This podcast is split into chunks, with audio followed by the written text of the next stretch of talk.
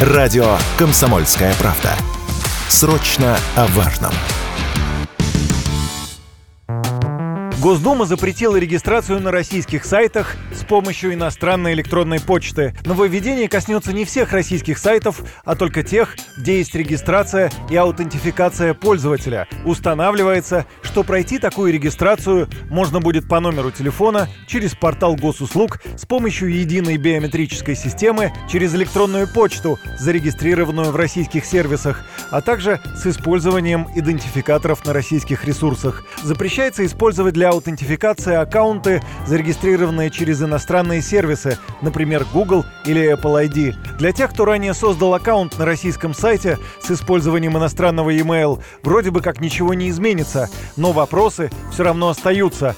Вот, например, какими из них в эфире радио «Комсомольская правда» задается председатель Совета фонда развития цифровой экономики Герман Клименко а там, где я уже зарегистрирован. Будет ли сервисы присылать мне уведомления? Да, ну, например, там в госсервисах э, у меня там есть Gmail, да, мне что делать?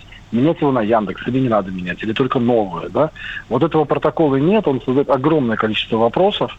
Согласно принятому депутатами документу, регистрироваться на сайтах в Рунете можно будет только с помощью российских номера и почты, биометрических данных или аккаунта на портале госуслуг. По словам Германа Клименко, новый закон отсекает от Рунета русскоязычную аудиторию других стран.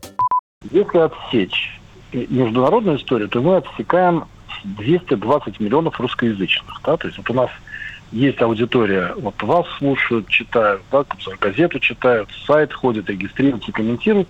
Помимо граждан России есть еще такое слово русскоязычное. Казахстан, Армения, Грузия, Америка – масса-масса наших граждан. И если мы введем, что право на составление комментариев, участие в форумах, в социальных сетях только у граждан России, то мы вот эту всю аудиторию, огромную аудиторию, отдаем на англоязычную часть. У нас и так в странах бывшего СНГ языка уменьшаются.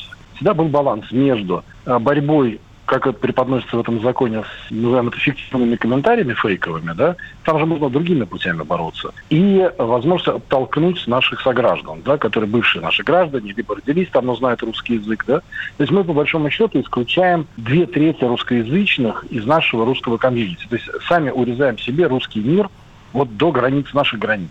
Новые нормы, а именно запрет регистрации на российских сайтах с помощью иностранной электронной почты, вступают в силу с 1 декабря 2023 года.